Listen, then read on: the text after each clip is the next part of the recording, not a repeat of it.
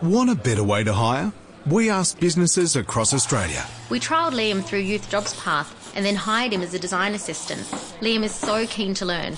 He gets along with everyone and we get help with wage and training costs. Louise gave me a go and now I've got a job. Yeah, it worked for us.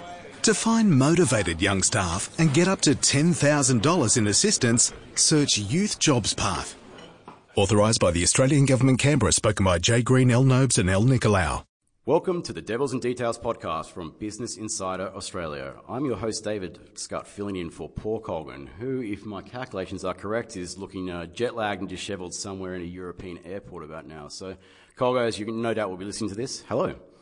Um, in Colgo's absence today, we have a special treat in store for our listeners. Two guests. Uh, the first of those uh, needs no introduction. It's uh, James Whelan, uh, investment manager of VFS Group. He was actually on our first ever podcast. Uh, welcome back to the show, James. It's great to be here, David. Always a pleasure and an honour. Thanks, mate. An honour. I like that.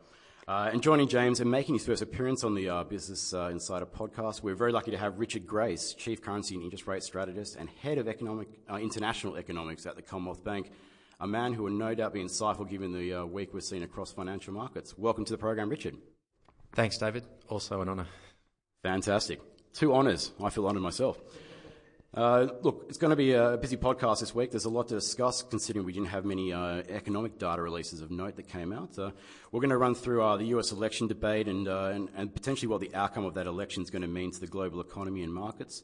Uh, There's a decision this morning from OPEC to go and cut crude production, which came as a shock to, I think, the vast majority of people in financial markets. Aside from that, we'll look at the, rally in bulk commodity prices, particularly ore and coal, which has gone bananas over the past three months. Uh, and if we have time, we'll be looking at uh, the potential impact of Amazon on Australian retailers, uh, weakness in Australian household spending, which is slightly strange given we've seen some very solid data in relation to household finances recently. And we'll also be touching on the new RBA Governor, Philip Lowe. And of course, following that, we'll have the predictions for the AFL and Rugby League grand finals, which I'm sure will be interesting. So, a busy show, let's get into it. Now, uh, the first thing uh, that markets were focused on this week was uh, clearly what was going on in the US uh, election, the uh, presidential debate. The first one between Hillary Clinton and Donald Trump uh, occurred. I think the market reaction said it all. The markets were clearly of the view that Hillary Clinton won. There was a relief rally, a lot of risk assets, particularly stocks, had a very, very good session. I might just get to start with you, Richard. just your views of the debate. Did we learn anything new from that at all? in terms of the two candidates and whether there's going to be one, one winner or the other? Uh, well, I, I guess it, it, showed just how much of a loose cannon uh, Donald Trump is. Uh, he's, he's, what he said in the debate was very contradictory. Um, on, a, on one hand, he said that uh, uh, we need more infrastructure spending in the US economy, uh, but we're a large debtor nation. Um, we can't really afford it. And then he, he commented that it was smart that he wasn't paying taxes. You know, the the other contradiction that he made was that um, we, we shouldn't be spending too much on foreign policy.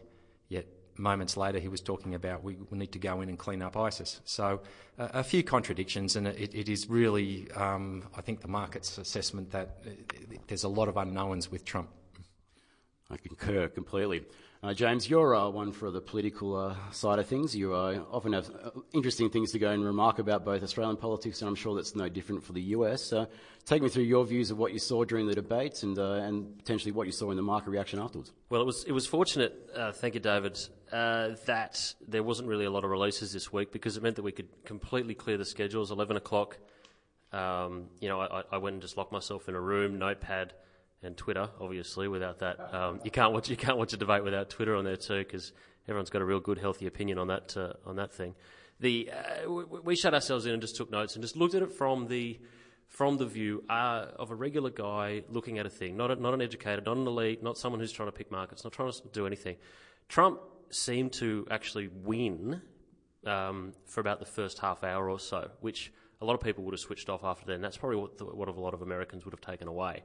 Um, I'm not saying that he did win the debate. I think he did sort of dance around in some circles.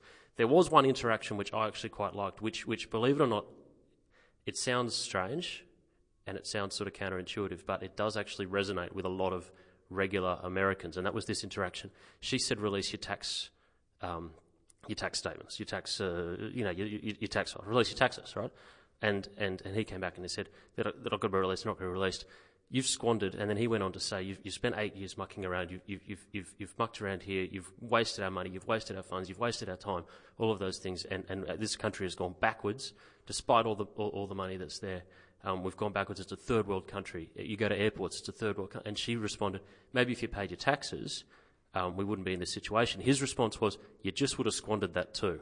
And that was, and that was an interaction that, whilst it seemed like an admission of guilt that he hadn't, it's actually something that resonates very well with regular working class people in that, in that yeah, I, I, I pay my taxes, I, I, work hard, and what do I actually see in return for it? Now, that's, that's an interaction. She doesn't have a response to that, apart from, well, you've just incriminated yourself. But people, don't, people haven't really cared about that so far with Donald Trump anyway, and, and, and that's how it is. So, very much, uh, very much a good debate, and very much a good, a good, uh, a good way to spend a, a lunchtime on Tuesday um, that was there, and uh, I, I, don't think it was as bad as people are making it out to be. I think the fact that he was there, he managed to survive it without dropping any swear words. I think a lot of people were sort of waiting for him to, to, to, to say something completely disastrous. He managed to get through it without actually saying that. Um, a little bit of a devil's advocate. I think she, she, she, thoroughly proved that she is ready for the job, that she is ready to be the president if she wanted to be, and he just proved that, that he might just be a ride along for this one, although he will probably receive quite a few votes, um, and I'm definitely not discounting anything in the year of Brexit, Iceland, and, and Leicester City. Uh, definitely not discounting anything from uh, from happening. I think that, that he'll be in the running. I think he'll be in the race, and I think that he's sending a clear message, and, and that America will send a clear message that, look, had you put up a better candidate, and had she not been such an obvious choice, uh, it, it may just be a bit closer than that. Yeah, so just, uh, I don't think we learned too much about the two candidates that we didn't already know. It was uh, pretty much spot on, and, uh, and, it was confirmed by what was uh, said during the uh, the debate. You know, it's uh, it's interesting. You know, everyone goes back to like, well, Hillary won the debate. You know, she's got a commanding lead in the polls. You know, Goldman Sachs had some research out during the week that said no, no candidate who's been leading the polls at this time in the election race has ever lost.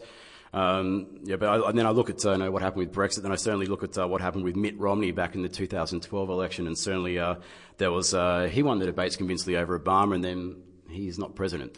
So it's uh, it's very interesting to see how this is going to play out. You know, one's not going to go and uh, one result's not going to go and win the race, and certainly we've got two more to go through, and it'll be interesting to see what happens in, when they come up in the next couple of months. Um, which brings us on to what's going to happen actually when that election result is known. Uh, it's the great uncertainty in the, uh, the markets at the moment with the, uh, the Fed, the BOJ, the ECB seemingly on the sidelines now for a, a prolonged period. Uh, the big question everyone's asking about is what's going on with uh, the election? What will it mean to markets? What will it mean to the economy? And now, Richard, your uh, CBA has been doing a, a whole lot of uh, research, and excellent research, I should add, uh, in relation to what potentially may eventuate, uh, particularly should a Trump uh, victory uh, ensue for the election. Just wondering if you're going to talk me through some of the, the, main points as to what you expect from an economic impact and also what you expect from the financial markets. Sure. Um, look, Trump's, we've, we've taken Trump's policies, his economic policies, as stated on his website. He's said a lot of things and retracted them, so we've, we've ignored that. We've focused on what's left on his website as his economic policies. And run through a quick, quick list of them. They are to radically uh, reduce income taxes, to dramatically reduce business taxes from the current variable rate of uh, 15 to 35%, all the way down to a flat rate of 15%. So it's quite a, a, a large cut in business taxes. He said he wants to boost infrastructure spending. He wants to um, review all the regulations that inhibit job hiring.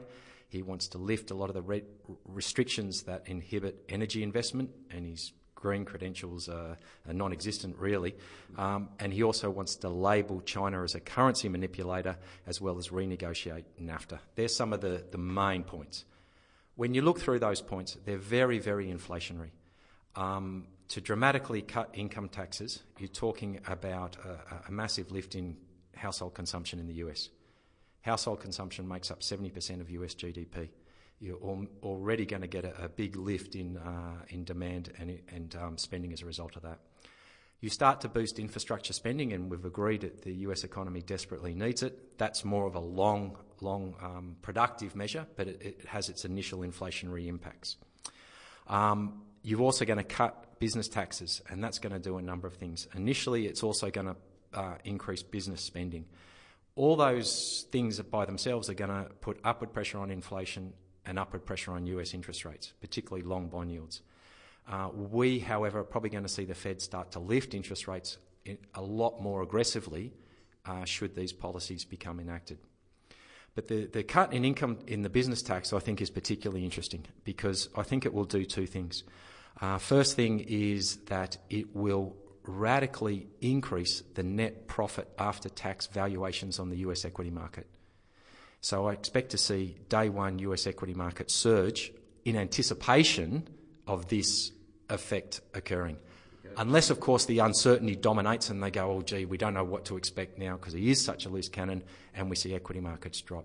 I suspect that would be temporary yes. because if he can get his policies through Congress, and that's another, another thing to talk about, um, it's very positive for the equity market.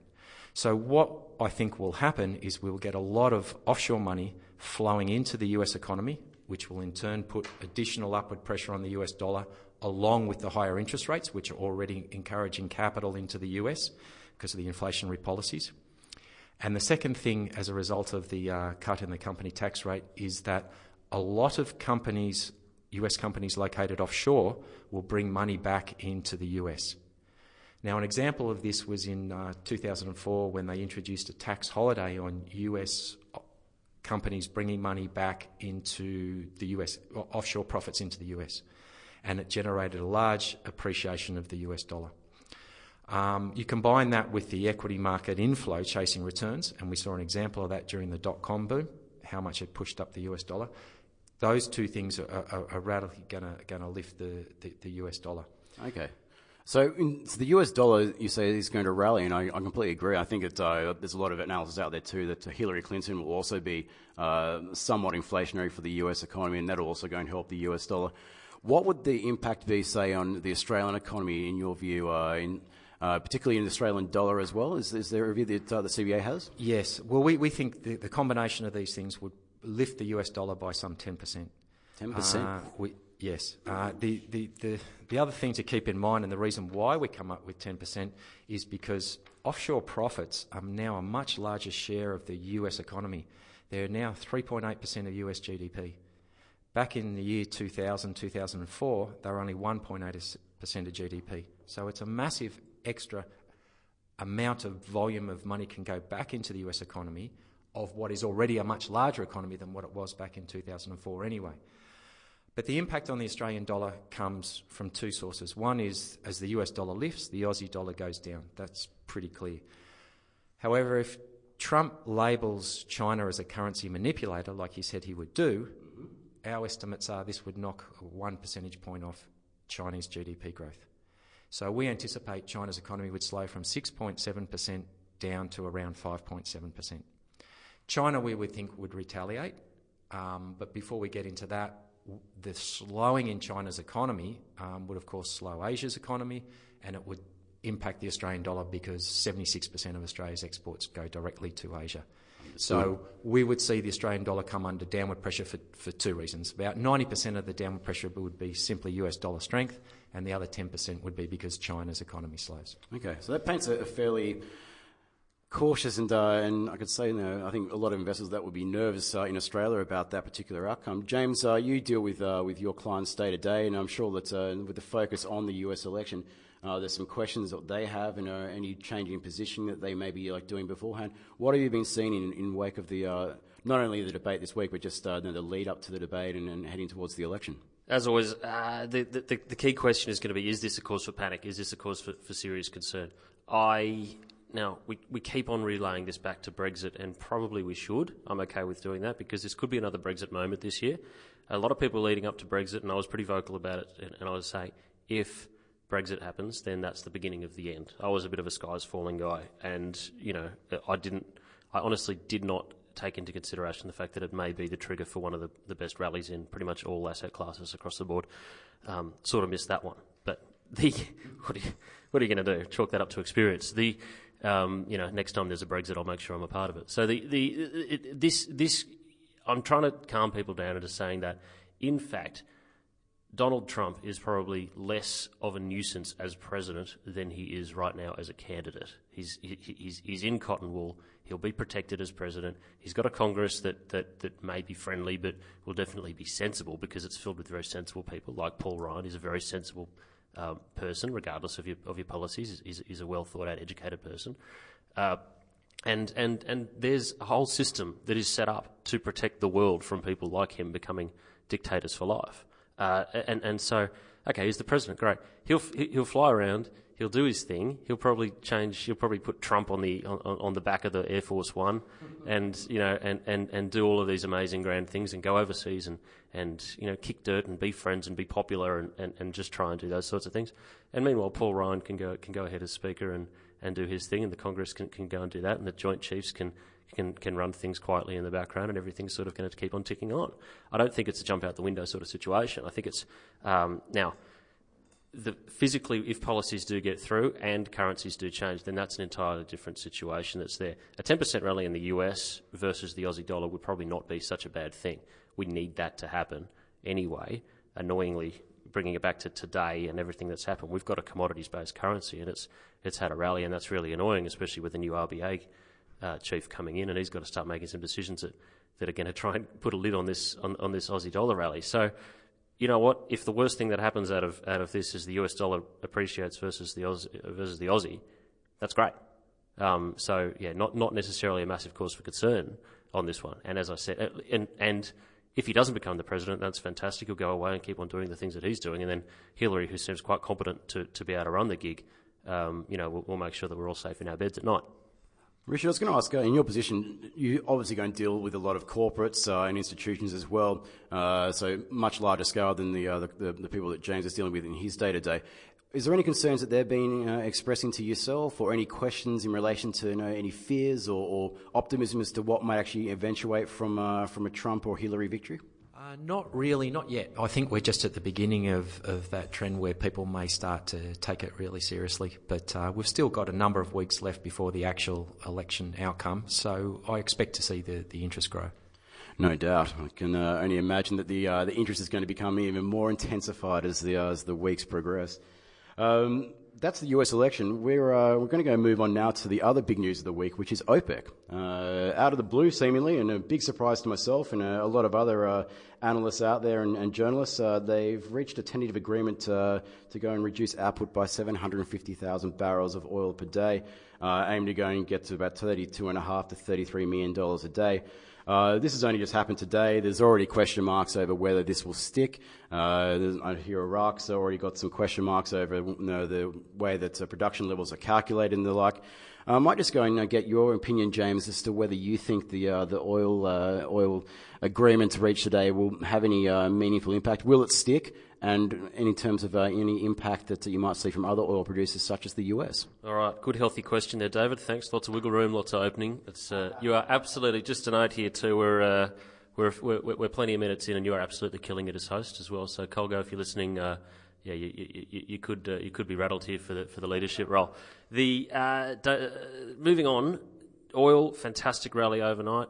It's it's done its thing. Now, Greg McKenna, he said, uh, what is it that he said? Is that is that oil needs to be above fifty dollars, above fifty dollars, uh, WTI, for, to, to, give the world brackets uh, back its inflationary pulse. Which is, I'm not going to disagree with Greg McKenna uh, ever, in fact, unless we're talking about football. The uh, so so, and that is true. So this is the way that this this record plays. Okay, oil comes down. The oil producing OPEC cartel, which is gets together and say we're, we're potentially going to freeze production, oil then goes up. The reason why they flooded the world with with uh, with oil before was to try and squeeze out the U.S. shale producers who were coming in and, and, and stealing some of their stealing some of their turf. Uh, so they've done this production cut potentially. If it actually sticks, they'll do this. It goes up. Oil then gets up to a price that makes it viable for the shale producers to, to switch back on production. The ones that, that, that weren't viable, they switch back on. Oil then has a cap on the top. It's this automatic call and put option that you have on both sides of the oil price that will just keep it bouncing between the two. The shale producers come in, they'll do whatever's viable for their Oil then comes back down. We, we, we keep on spinning around in this circle. That's, that's the way that people are seeing this as happening. However, for now, it actually has to go through this process of supply versus demand. They've got a cap on production if it sticks, as again I'll say. Um, let oil go up, let the show, let the let the tape play to the end, and then go to the beginning and start it all over again. Thoughts? My thoughts are uh, pretty much what I've been reading. Uh, I was going to say uh, Richard uh, Vivek, uh, who I must say from the Commonwealth Bank uh, commodity analyst, he must be the most busy commodity analyst. The, the amount of output that he goes and produces each day is amazing.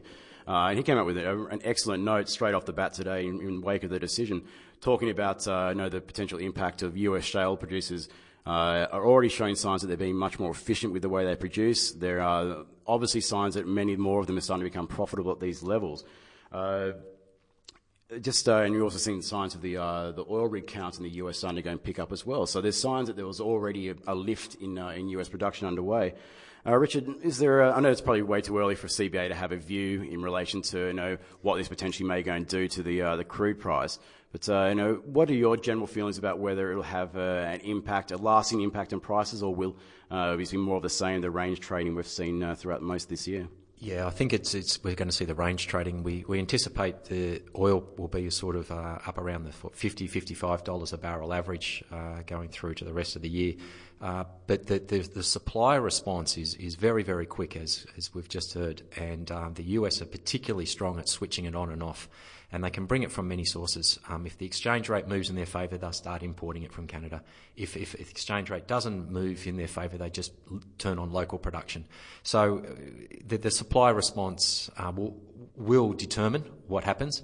Um, but I, I, think that uh, it, it's more of these uh, games that we've, we've witnessed, and that's where our our outcome is at sort of that $50, $55 a barrel. Yes, understood. Look, you know, it's, it's only it's understandable why so many people are concerned that, uh, you know, with already signs that US production is starting to go and lift, that heading towards this, uh, this OPEC meeting uh, scheduled for November 30, there's already signs beforehand that you're starting to get an uplift in, uh, in US production. Presuming that these price levels that we're seeing at the moment are held or going lift a little bit higher, you can understand why it might go and add pressure to go and balk at what they've agreed to this morning. Uh, and of course, if that happens, then uh, the prices are unlikely to be higher than what they currently are. Moving on to the next uh, topic, we're going to continue on the commodity theme. We're going to talk a bit about bulk commodity prices, uh, in particular the ones that uh, are very important to Australia. Uh, we're talking about uh, iron ore, coking coal, and uh, and thermal coal prices, which have been an absolute tear so far this year, particularly in the last three months. I implore anyone out there who's listening, you know, you haven't had a look at the the hard coking coal chart from from the east coast of Australia, you should go and Google that and have a look at the the price uh, it's just gone shot up like an arrow. Uh, and, and, at the moment, uh, there's signs that it may be starting to go and top out, but it's been an amazing ride. There's been a number of different factors that have gone in and contributed to the uh, to the rise. Uh, obviously, the most obvious one is uh, is what's happened with the Chinese infrastructure boom that the Chinese authorities initiated earlier this year to go and buttress economic growth. Uh, there's also been a few supply disruptions, both uh, within China and also uh, externally in the seaborne markets we've seen that now. We, we know that's what's led to this, uh, this uh, price surge, along with uh, what we're seeing with, uh, with Chinese production curbs, particularly in the coal market. The question that I think everyone wants to know now, particularly from investors' perspective and the Australian miners, is how long do we think that this surge in prices can last? Uh, James, I might start with you if I could. Uh, obviously, you know, there's been a bit of optimism about the, uh, the miners in general recently. Uh, I, I, noticed a note uh, that was released last week from Macquarie called "Commodity Markets are in a, a mini renaissance." Sounds uh, very artistic and and the like. I was just wondering whether you, know, you, had a view and, and, what you think may happen with the with the commodity prices at the moment, and also implications for investment decisions. All right. So broadly across the line, I remember when I was here a couple of months ago and I was quoting Jodie uh, Jodie uh, Gunzberg from she's the head of commodities at S and P. Mm-hmm. Um, very intelligent. Not going to argue with her either. Uh, she mentioned at the time that money they'd seen noticeable money switching from the safety of the of commodity producers' bond markets into corporate bonds, the safety, relative safety from the bond markets into actually buying the equities in those stocks. Um, and the S&P saw that as connecting to every single commodities bottom that, that, that, that they'd had in their history. Remember, it, that was, that was fantastic. That actually was, she was right. That was the bottom, and that's, that's going to keep on going. General commentary is that we are in a renaissance. We are in a commodities uptick. We've got um, potentially another three or four or five percent, uh, five months, sorry, to go. Don't worry about percentages, but uh, it's probably going to be much more than that if it goes. BHP, Rio having tremendous upticks, beautiful big diversified miners, um, and and low cost producers as well. Uh, that, that are that are really getting a good a good bit under them. I do agree that I think that we are in a in a not a not a pre GFC super cycle that we saw before, but I think that we've seen the bottom, and I think that, that, that we are still haven't seen the top, and I think that we've got more upside to go. There we go. Bullish miners is uh, James Whelan. CBA's also done some research in relation to what's been going on the bulks market as well. Uh, again, my mate uh, Vivek Dhar has, uh, has, produced another epic note. Uh, I've seen that you've uh, upgraded your price forecast, Richard, for, based on the assumption that the, what we're seeing with this infrastructure-led boom in China will ma- maintain for a little bit longer yet. Yeah, I mean, Vivek's ana- analysis is that uh, we're seeing a, a, combination of the temporary and structural factors lifting the bulk commodity prices. I mean, we've seen local uh, Chinese producers shut down coal mines at a rapid rate. Their shutdown rates around 50% of local production. In iron ore, it's around 30%. So the Chinese are importing uh, as they're shutting down in response to the stimulus measures that they've introduced. So this is why demand or prices are going up. Um, there's also a few momentum players, um, of course, on board, which are pushing pushing the prices up, as you uh, illustrated, David. Um, we, we so what will happen? We think that um, given that profits for the big iron ore players are now very very large, we're, we're talking about up to 100% profit margins at the moment. We think. Uh, we will see a supply response and we'll see an increase in supply simply because profit margins are so great.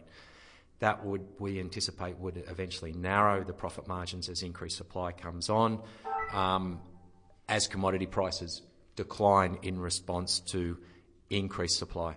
Uh, so by early 2017, we expect to see this rally in commodity prices start to subside a little bit, and then by the end of 2017, we're sort of um, it, it's declined quite a quite a, a large amount, but we're still higher on a net commodity price mark than we when we anticipated that we were going to be uh, three three months ago.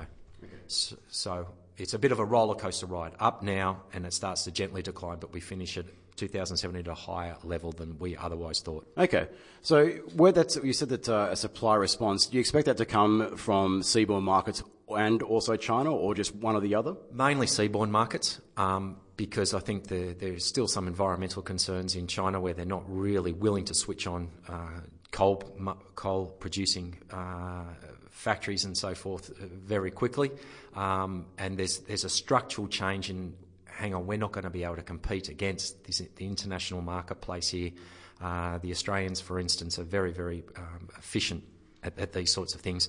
Let's stick to our competitive advantage, which is it may be producing whatever goods it is, but perhaps we're not as efficient as the Australians in producing iron ore and coal. So I think there's a structural change in shutting down some of the coal coal uh, industries in, in in China. It's not just a cyclical one; it's a structural one. Okay, so it sounds like it's good news for the Aussie miners, and also probably. Uh, Federal Treasurer Scott Morrison, who we had on the program last week, uh, should be a good thing. James, uh, you have something to add there?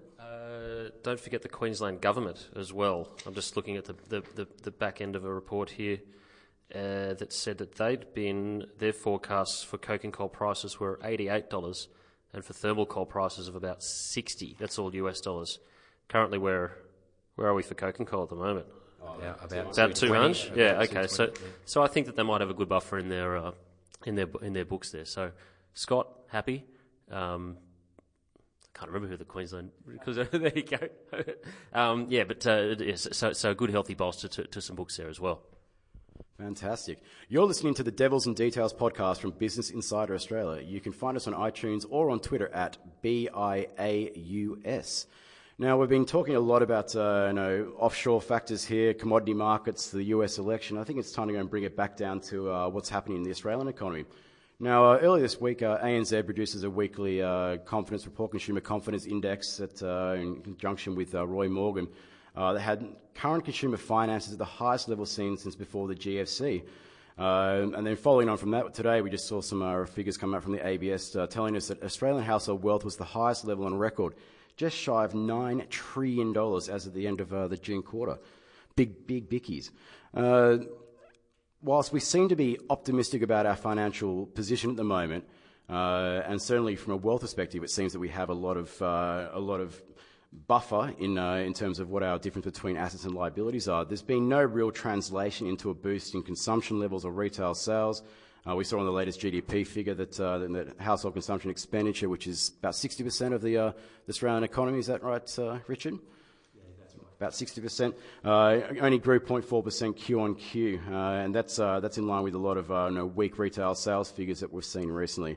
Um, also got the savings ratio, which is, whilst it's, it's fallen out a little bit since the, uh, the, the, peak in the post-GFC era, it's still very elevated. Um, I was just going to go and, and quickly ask you both now, what's your view as to what's holding consumption levels back? Why are people who have optimistic uh, feelings about their finances, have got the greatest wealth that they've ever seen in Australia's history, why aren't they spending at the stores? Uh, Richard, I might start with you. Okay, sure. Look, I think there's a, a number of reasons. Uh, firstly, I think there's widespread job security fears.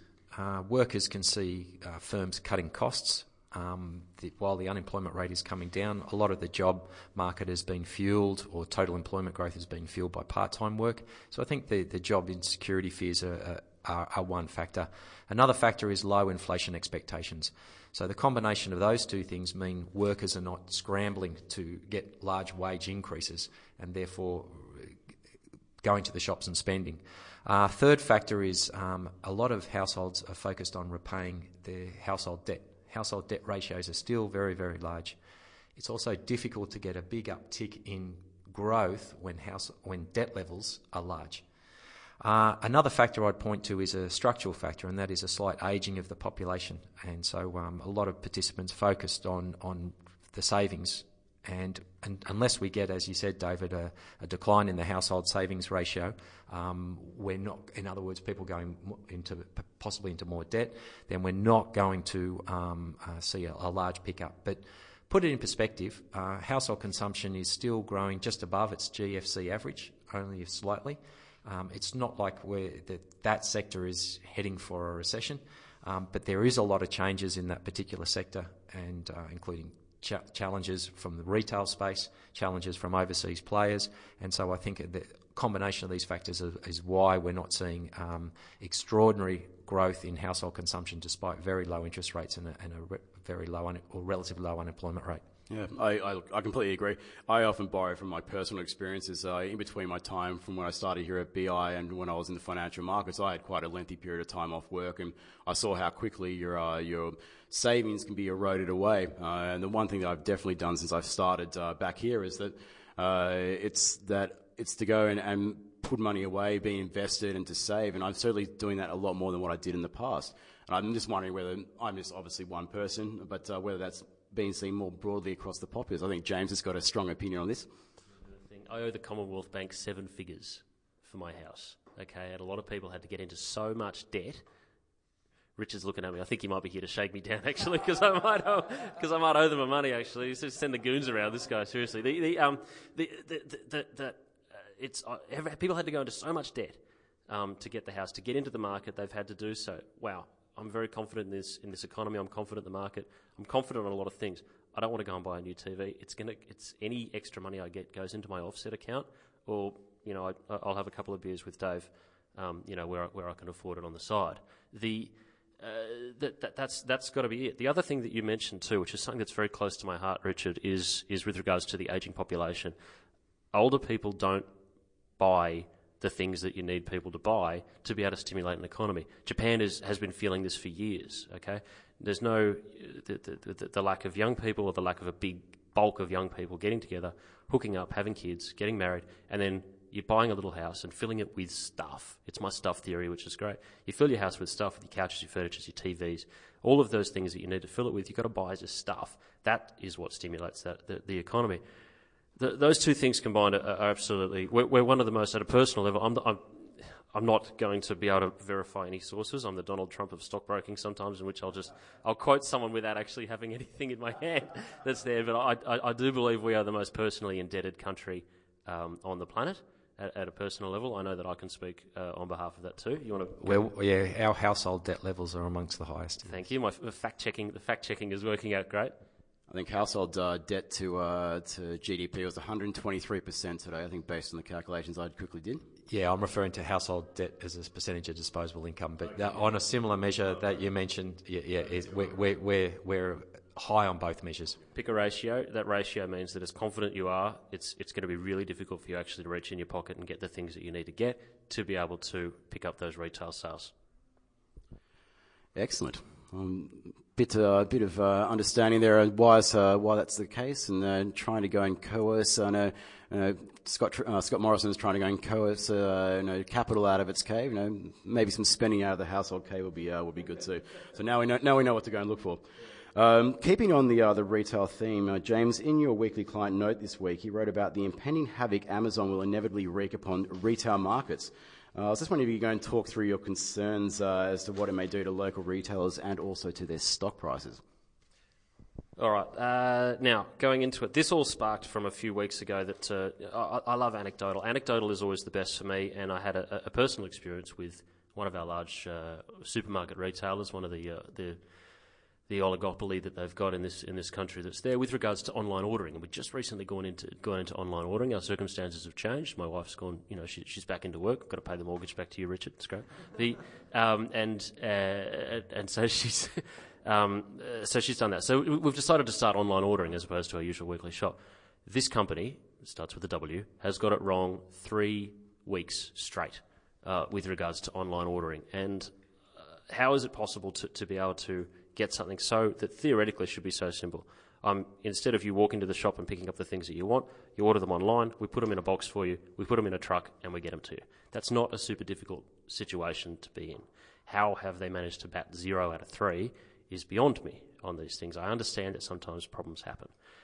To add things into the cart was weird. To, to just have things removed from the cart was weird. But I started to look at what Amazon was doing in the space, and I'd heard rumours about what they were doing over in the states that they were doing very, very well in this in this side. And it's hardly people have said, "Oh, it's it's it's it's going to shake it up. It's going to disrupt the market uh, that's there." When Amazon comes here, so Amazon aren't, aren't all about books on you know on shelves or anything like that really anymore. They've got these massive distribution centres that are scattered around the countryside that you place your order. So pick what you want. Now, don't worry about fresh food. Okay, just say it's it's for your lean cuisines and uh, recipes and, and, and some things like that. Don't worry about fruit and vegetables for now. Tick, tick, tick, tick, tick. All of that's there. What time do you want it ordered? Click, that's fine. It goes away to the distribution centre, all automatically. So no person walking along with a trolley automatically scans along the shelves, picks out all the things that people have just ordered based on location, geography, puts them all onto a big pallet, packs it and restructures it into the pallet for delivery, for pickup. The only person that then handles it is the guy putting it into the back of the truck, which I believe also may be automated too. So there's a truck driver then takes it to a local, a local distribution centre. It's then automatically based on scanners and barcodes and things like that, cut up, repackaged, shifted, and then taken straight to your door, which can be done within the hour in some cases. This works, and it is, it is the sort of thing that is going to shake up our retailers in this country that it's not like a massive disruption, it's just someone who can do it right. Now, David, did you want to say something there? You would, so the, the, I'm going to go into this. So the, the potential EBIT, now this came out of um, Citibank's research estimates, which, which seem uh, you know, they, they, seem they seem rather generous, if you ask me. That they see that the potential EBIT impact from Amazon's entry into Australia, Harvey Norman is going to be off 19%, JB Hi-Fi 23%, Myer 18%. These are these are places where we've all, I believe, had experiences in ordering and finding service, on having things online, getting things delivered. That Amazon will just do right. So don't worry about food. Don't worry about your lean cuisines and your, and your, and your chicken and things like that this is okay. Instead of that, I'm going to get the. Uh, I need to get a new microphones. I need to get some headphones. I need to get a new phone. I need to get a TV. I need to get things packaged, moved, automated, delivered exactly where you want it, when you want it, exactly how you want it. It is going to disrupt these guys that have had it too good for too long. Do you, do you have an estimate as to when you think that Amazon potentially might move into the market mainstream? 2017 is all I can really tell you on that one, Dave. Excellent. Uh, Richard, you've uh, got something to add? I, I would just, uh, in terms of the disruptive technologies mm. and introductions that we're seeing, um, I think James has articulated it well in, in the retail space. I, I, the thing I'd like to add is we're seeing it in other areas such as banking and financial services, the, the, the payment system in particular, and it's quite revolutionary. I mean, PayPal, Apple Pay, and uh, even Alibaba have their all, all have their own payment system. To give you si- an idea of the size of Alibaba's payment system, it's now larger than MasterCard. It's, it's, it's remarkable and it's just growing at a, at a rapid rate of knots. Um, in, in fintech, we're seeing rapid changes. Um, some of the financial institutions are buying some of the good ones and, and adopting them. Others are, are, continuing to challenge the financial institutions, as are those payment systems that I, that I mentioned. Uh, but, but it's not all, um, I mean, w- it's affecting the labour market. We're seeing some rapid job growth in, in IT, but I think it's just uh, a reflection of the, what we're going to see is further structural change in the labour market the share of labour in services is going to continue to increase, and the, the different types of services is going to change as that share of the labour market. And that may explain partly why the, the part-time employment uh, has been far and away growing much more rapidly than you see in full-time employment. Yes, yes, I think that's a, a factor in David. Yes. Okay, excellent. Um, very quickly, uh, we're about to go and wrap up. Uh, I'm just going to go and ask. Uh, next week we have RBA uh, meeting. We've got uh, Philip Lowe doing his first uh, first meeting as governor. Um, I read a very interesting note today from Bill Evans from Westpac in relation to what he expects from from Philip Lowe and what what his mandate of sorts will be in terms of monetary policy, balancing fiscal risks versus, sorry, um, financial risk versus uh, you know, uh, the need to go and ensure that uh, stability in the inflation rate. Uh, just anything, uh, Richard, anything you're expecting out of the ordinary from, uh, from next week's meeting? not really, but it, it will be our first opportunity to see Lowe as the helm and at the head is, is in delivering a monthly monetary policy meeting. I mean, we've heard him talk at in the parliamentary testimony and so forth, but I'm not expecting anything in terms of a, a, large change or view on the Australian economy at this particular meeting. I think we need additional economic data for him to make that decision, and I think the big litmus test coming forward will be uh, how is the quarterly inflation numbers in late October, and then what's his response to that in the November monetary policy meeting? Yes, I just I went and looked at the calendar today. The uh, the CPI uh, Q3 CPI is only uh, less than a month away. Uh, it's less than four weeks away now. So uh, get prepared because as we've seen uh, the two times this year after that, we've seen rate movements. So we'll see whether uh, Dr. Lowe is, uh, is, going to go and maintain that trend or whether they're going to go and start his own. Um, that's enough for the uh, financial markets and economic side of things. Uh, very quickly, we're going to talk about the footy this weekend. obviously, we've got the AFL Grand Final, Swans up versus the Doggies, and in their rugby league, Storm playing the Sharks in the NRL. Now, I might put a bit of disclaimer on this very quickly that both James and myself are very, very avid Sydney Swans fans, uh, potentially biased, some might go and say. Uh, James, with, uh, with the viewers, uh, sorry, the, uh, the listeners knowing that, uh, could I get your view as to who you think will win the AFL? If the Dogs were playing anyone other than Sydney, I would be right behind them on this one. They're gritty, they got a lot of heart, they deserve it. It's going to be great to watch. However, they are playing one of the silky smoothest teams with the strongest midfields that I've ever seen, and a defence that that even if you put another three players on the field, I think you'd struggle to get uh, to convert an inside 50, as Geelong found last week as well. Swans will, Swans will get this, uh, and the Swans. The Swans have been known to choke a little bit when it comes to a grand final, as they did a couple of years ago. But I think that a lot of people who were there, uh, particularly um, uh, potentially not McVeigh. I think he's running, so he'll be okay. But there's going to be a lot of guys that are looking to make up some lost ground for losing that two years ago. I think the Swans. I think the Swans by. Oh, it's difficult to tell on a grand final, but I'm going to I'm going to throw it out there and say Swans by four goals. Only four goals. I'm, uh, I'm going a bit higher than that. I think it's, uh, I'm not going to say it's going to be a blowout. As you said, it's a grand final and there's going to be a lot of nerves on show. But uh, anyone who watched the Dogs versus GWS game last week would have seen that uh, that was an absolutely epic game and uh, really took a toll. Uh, shorter time to, to go and, and, get up for this, this game as well for the Doggies. I'm complete with you as well, James. with if it was any other team that the Dogs are playing in the final, I would have been cheering them on as well. But no, I hope we smash them. Um, in the uh, in the rugby league, uh, any any thoughts there? Oh, Melbourne are a very good, well-equipped team, and very good when it comes to winning grand finals and even being in grand finals. Too, Bellamy is one of the greatest coaches that we've seen. Um, he can put together any any group of guys that can tear an opposition apart. Um, he'll dissect them and he'll and, and he'll cut straight through them. The only hope is potentially if Cronulla can come out with something that he potentially that they've got to do something different, something that he hasn't planned for um, and try and beat them in that in that particular regard, or hope that uh, you know hope is not a strategy, as I often tell some of my clients, but uh, uh, hope that hope that Melbourne potentially literally drop the ball uh, on more than one occasion that's through there. They're good in the air on the sides. Um, they are great defensively. What's the average? They've only they've only conceded an average of 12 points a game. Uh, Cronulla are going to have a real tough time of it, but they are at home and they've got a lot of people that are right behind them, a lot of spirit that's there. Potentially they'll come out with something that's uh, that's a bit different, but they're very gritty as well, and they they're very deserving of, of, of, getting the biscuits this time. Yeah, so if they're playing in any other field besides uh, Olympic Park, ANZ Stadium, I would actually go and back the Sharks. But uh, I think it's been proven that uh, that ground gets very slippy when it gets uh, you know later in the day. And uh, Melbourne just grind out victories. They play in the wet a lot more, of course, being from Melbourne.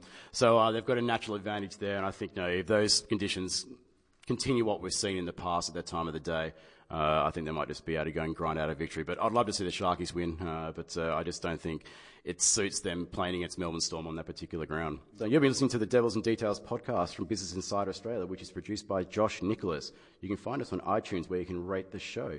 Our guests this week have been Richard Grace, Chief Currency and Interest Rate Strategist and Head of International Economics at the Commonwealth Bank, and James Wheeling, Investment Manager at VFS Group. Thank you both for joining us.